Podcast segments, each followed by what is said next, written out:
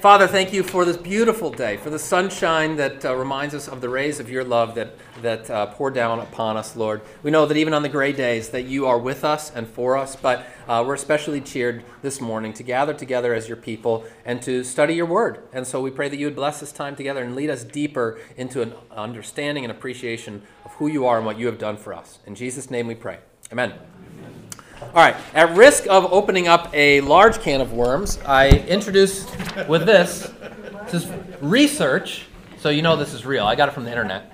Um, research shows that men may, uh, typo there, sorry, that uh, male motorists drive an additional 276 miles a year because they are lost and refuse to ask for directions. I'm not making this up. I really did find this. One in 10 refuse to ask for help at all. All right. No guys in this room, of course, but there are other guys who are like this.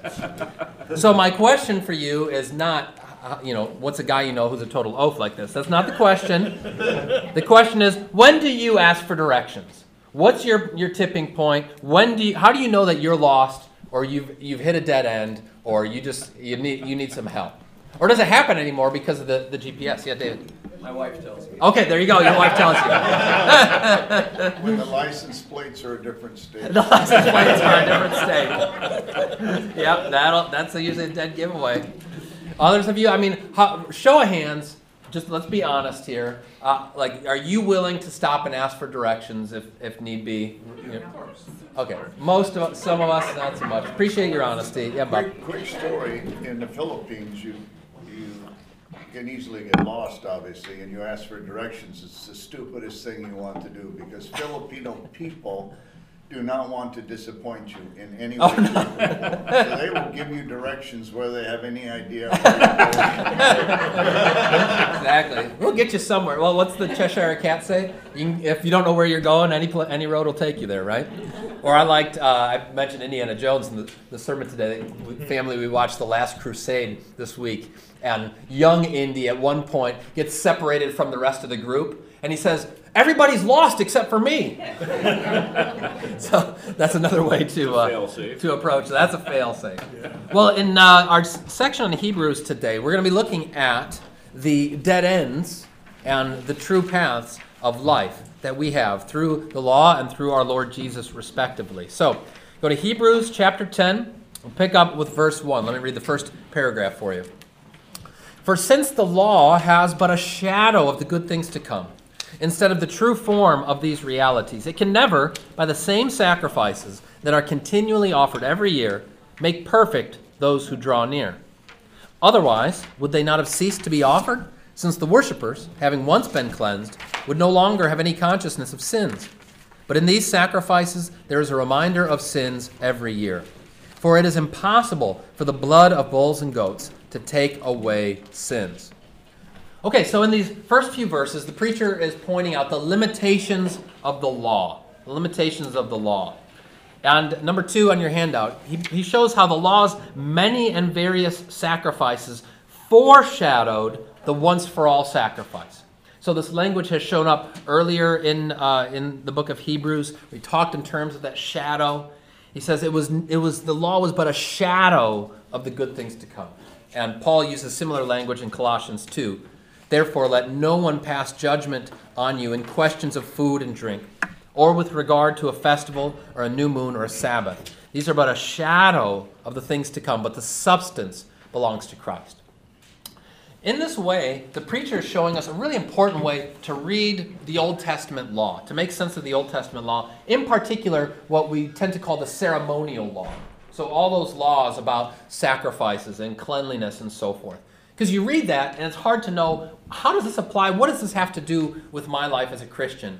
And it's not so simple, oftentimes, as just doing a one to one kind of correlation. You know, that sort of thing is what gets us books like, here's the Bible diet, or something like that. And the next thing you know, you're like, I don't even know what a cloven hoof is, much less whether or not I should be eating one. And where can I get a good rock badger, right? Uh, it's like, this is not the most helpful sort of thing. Um, but what Hebrews shows us is that the, the uh, preferred way to read the law is as a shadow that's foreshadowing the coming of Christ. In other words, to read it spiritually, so that in all these many and various sacrifices, it's pointing forward to the once for all sacrifice of Jesus. And when we had our study of Leviticus, we had occasion to see this over and over again. But this is really what um, the, the fancy $5 theological term for this is hermeneutics. Hermeneutics means principles of biblical interpretation. So, what the preacher is giving us is a kind of hermeneutic for reading the Old Testament law, especially the Old Testament ceremonial law. He's showing and demonstrating listen, it was a shadow, it was a foreshadowing, but now the substance belongs to Christ. It's always pointing forward to Jesus. That makes sense? That's a really key key that unlocks a lot of the rest of the, the way that we would read the Old Testament law. The uh, um, study Bible says the true form, Mm-hmm. true form of Christ. The true form of Christ. That's right. And so it's he Jesus is the one who's casting that shadow backwards through time, but he's the true form, the one who is creating it, causing it to be. That's right. Okay, so next about the law and the ways that it, it has limitations. Number three, the law's job was to create the itch, not to scratch it. this is the technical theological way of putting it. But the law's job was not was in, meant to engender and to create in us a sense of our own insufficiency and, if I will, our imperfection. Okay? Paul says similarly in Galatians 3 the scripture by which he means the law in that context, he's talking about the, the law, the Old Testament scripture, imprisoned everything under sin so that the promise by faith in Jesus Christ might be given to those who believe. Okay?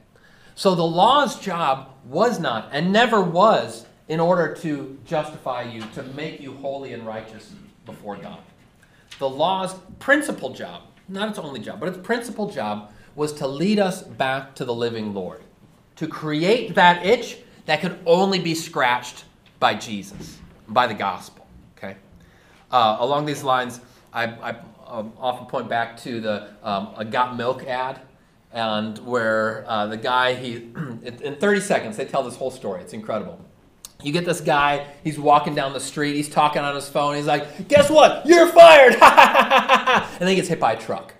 and next thing he knows, he's in this, this beautiful room, and everywhere he looks around in this light filled room, there's cookies fresh, warm chocolate chip cookies. And he's going to town, eating all the cookies, and with his mouth full, he's like, Whoa, I'm in heaven, all right. He opens up the fridge, and there's this carton after carton of milk. He's like, Perfect. Then he starts going to the milk, and one after another, they're all empty until he finally says at the end, Where am I? And then it says that the got milk with flames coming up at the end. Just brilliant. But this the law gives the cookies, but it doesn't provide the milk, right? The gospel comes in the milk. So if you look it up on YouTube, I think you can still you can still find it. and then next, number four on your handout, then. So the law is not a thoroughfare on the way to eternal life. It's not a throughway. Okay? It's a dead end. And it was designed and intended to be a dead end. Romans 10 Paul says, I bear them witness that they have a zeal for God, but not according to knowledge. For being ignorant of the righteousness of God and seeking to establish their own, they did not submit to God's righteousness. For Christ is the end of the law for righteousness to everyone who believes. Christ is the end of the law. So the law comes to this dead end, whereas Jesus is the living end. See? The law is that dead end where there's nowhere else, there's no escape, there's no exit. And that's how God designed it. He consigned all to disobedience in order that he might have mercy on us through our Lord Jesus. Okay? And that word uh, end there in Romans 10, Christ is the end of the law, is the Greek word telos, which is a really good, important word to know. And it's um, pertinent to the, the theme of today's text. Everybody just noticed Horace work here before I erase it. I can tell it's on his day. It's very sweet. Um, so the the word is telos, and in English it's spelled T E L O S. Okay, and telos means it can mean end, as in just the, the end of the line, um, but it also means goal and aim and fulfillment. And the word that we had in our um, text today, our gospel, when Jesus says, You shall be perfect, it was uh, related to this, it was um, uh, tel, teleoi. Okay, so it's like the um, adjective rather than the noun form. Okay, so you shall be perfect because you are in the perfect Savior, the one who is the telos, the culmination of the law. See, the law is ultimately fulfilled in Jesus. I didn't come to abolish the law, but to fulfill it. So now in Him, the, the law is fulfilled vicariously on your behalf, and we're able to live now freely by His Spirit, following the way of the law. Tis a delightful road, as we sang in our sending hymn today. It's a delightful road because I'm set free. It's not a burden. This is what I need to do in order to be acceptable. But because I'm accepted, because I'm free, because I'm beloved, then I delight to follow in the way of God's commandments because that's what true, where true freedom, true liberty really is. Let me pause there for reflections or questions about that. Also, the law that we received from Moses, so all of this is external to us. Right. And the law that we have now, because we are in Christ, is actually internal. It's internal. in Yep. my law. It- Yes. In other words, it is my law now, it's my heart's desire, whereas before I had to see it to do it. Yep. My body would say no to it. Right. Now it's my heart's desire, because it is actually in my heart. Exactly. Now it's my heart's desire. It's, it's internal, not merely external coercion, because filled by the Holy Spirit, made new, now it's like, oh, this is what I desire to do. Now, Martin Luther would be quick to say, but we are simultaneously saint and sinner. We still have the old Adam, the old Eve hung about our necks. And so, uh, this whole life long, there's going to be a struggle there. We're going to be fighting to, to put to death that old sinful nature. But make no mistake, the, the, the new nature, the, the spirit, is what ultimately wins, right? That's the, the real end of discipleship, is that we are conformed to the likeness of Christ and made perfect in him. All right, so getting then to Jesus, this is the law's replacement, picked up in verses 5 through 10. And here we get some really interesting, more Old Testament interpretation. He's going to bring in a text that we haven't seen yet to this point. So, picking up in verse 5 Consequently, when Christ came into the world, he said, Sacrifices and offerings you've not desired, but a body have you prepared for me. In burnt offerings and sin offerings you've taken no pleasure. Then I said, Behold, I've come to do your will, O God, as it is written of me in the scroll of the book. When he said above, You've neither desired nor taken pleasure in sacrifices and offerings and burnt offerings and sin offerings, these are offered according to the law. Then he added, Behold, I've come to do your will. He does away with the first in order to establish the second. And by that will, we've been sanctified through the offering of the body of Jesus Christ once for all. Poof. All right, we've got some rich stuff here. First of all, not to bury the lead here, he just kind of throws it out there. When Christ came into the world, he said, You're like, well, when did he say sacrifice and offerings you have not desired? But he's quoting from the Psalms. So this is from Psalm 40. And so what the preacher is saying, in just kind of a throw off line, is who's the voice speaking in the Psalms? Jesus is.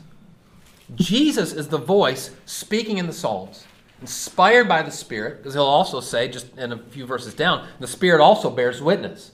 I mean, this is the kind of thing that as early Christians were wrestling with their understanding of who God is, they, they had to articulate the doctrine of the Trinity because texts like this make it uh, complete, make our understanding of God completely incoherent apart from the Trinity, a triune understanding of who God is.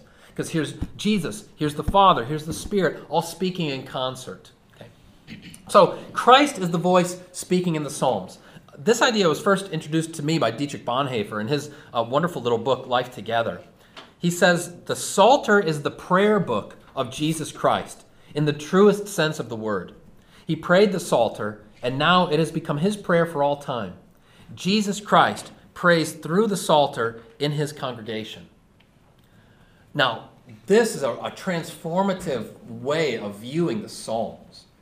Um, how does this change the way we pray the Psalms? If you go to the Psalms and you read it as the prayer of Jesus, then now you and I are enabled to, to be caught up into, to eavesdrop on, and to make our own prayer. How does that change the way that we pray the Psalms?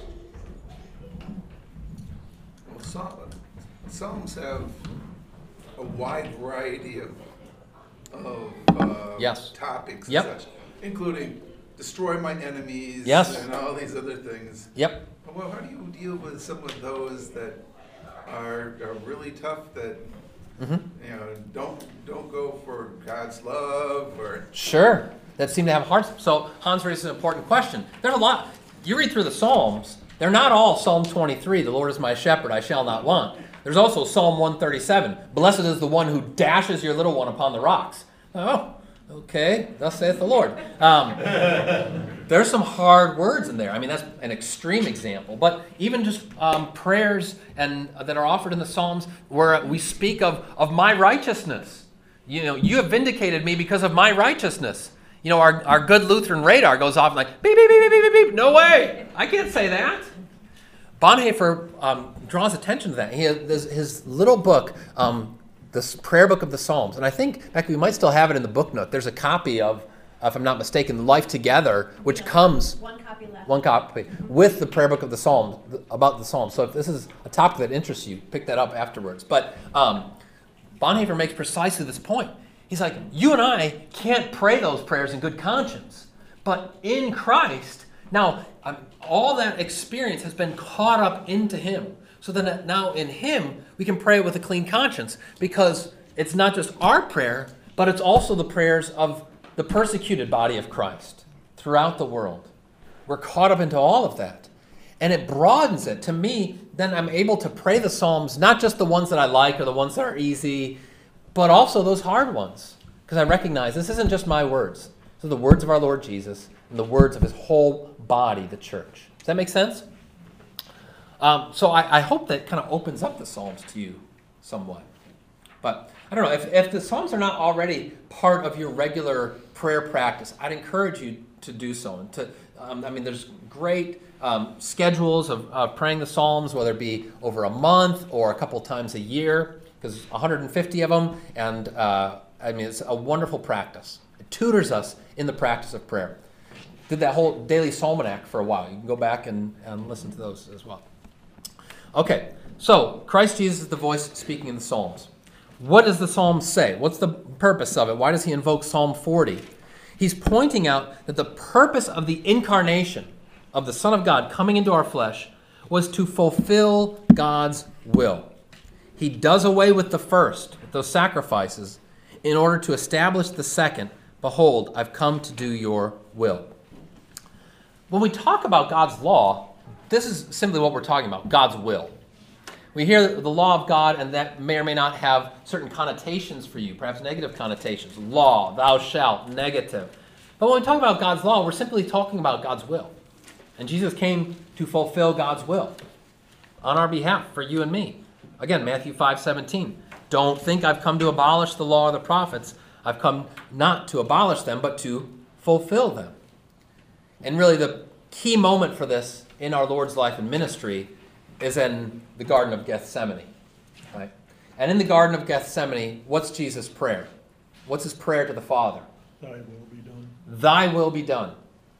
Incidentally, the same words, the same phrase that he teaches you and me to pray in the Lord's Prayer Thy will be done on earth as it is in heaven. Jesus himself prays that prayer to the Father. Going a little farther, he fell on his face and prayed, saying, My Father, if it be possible, let this cup pass from me. Nevertheless, not as I will, but as you will. Thy will be done. This is why he has come, in order to fulfill the Father's will on our behalf, to fulfill the law and all its demands and commands. It's all about your sermon today. Well, it, go, it goes together perfectly, right? Yeah. I promise you, I, don't, I, the didn't- I didn't there draw that up, but yes. Where he perfects us by, you know, building us up through Christ who Yes. offered us the baptism and Yes. the whole Lord's Supper and, and all of our sacraments. through his gifts. That's exactly right. I mean, so this is in verse 10. It says, By that will we have been sanctified through the offering of the body of Jesus Christ once for all. Once for all. More on that in just a moment. But suffice it to say, number seven on your handout, the gift of Christ's body provides the cessation of sacrifices and source of our sanctity. I got on a little bit of an alliterative kick there, I guess. The cessation of sacrifices and the source of our sanctity. That the sacrifices now have been completed in Jesus. And um, our study in, in Hebrews has inspired the series that we're going to do in our, our Lent midweek, which I've entitled Once. Once. And we're going to go deeper into this theme of, of once for all and the, the, how Jesus has done this onceness that continues to avail for us. Because there's so much here, I need a whole season in order to unpack it more fully. All right, let's move on then to uh, the finished and ongoing work in verse 11. Every priest stands daily at his service, offering repeatedly the same sacrifices, which can never take away sins. But when Christ had offered for all time a single sacrifice for sins, he sat down at the right hand of God, waiting from that time until his enemies should be made a footstool for his feet. All right, this is fun. The preacher gives us a theology of posture here. Okay? Theology of posture. We talked about the, the posture of discipleship a couple weeks ago, right? But oh, I feel so bad to erase all these beautiful hearts. It must be good. Okay. So, what's the first posture that he mentions of priests? What's their posture? Standing. Standing. Very good. So the, the priest, he says, they are standing. And why are they- they standing? They're standing. That's that posture of an unfinished work. It's still going. One stands who's still got more work to do. Okay? And so in this case, when he's talking about those Old Testament priests, they're still standing because dang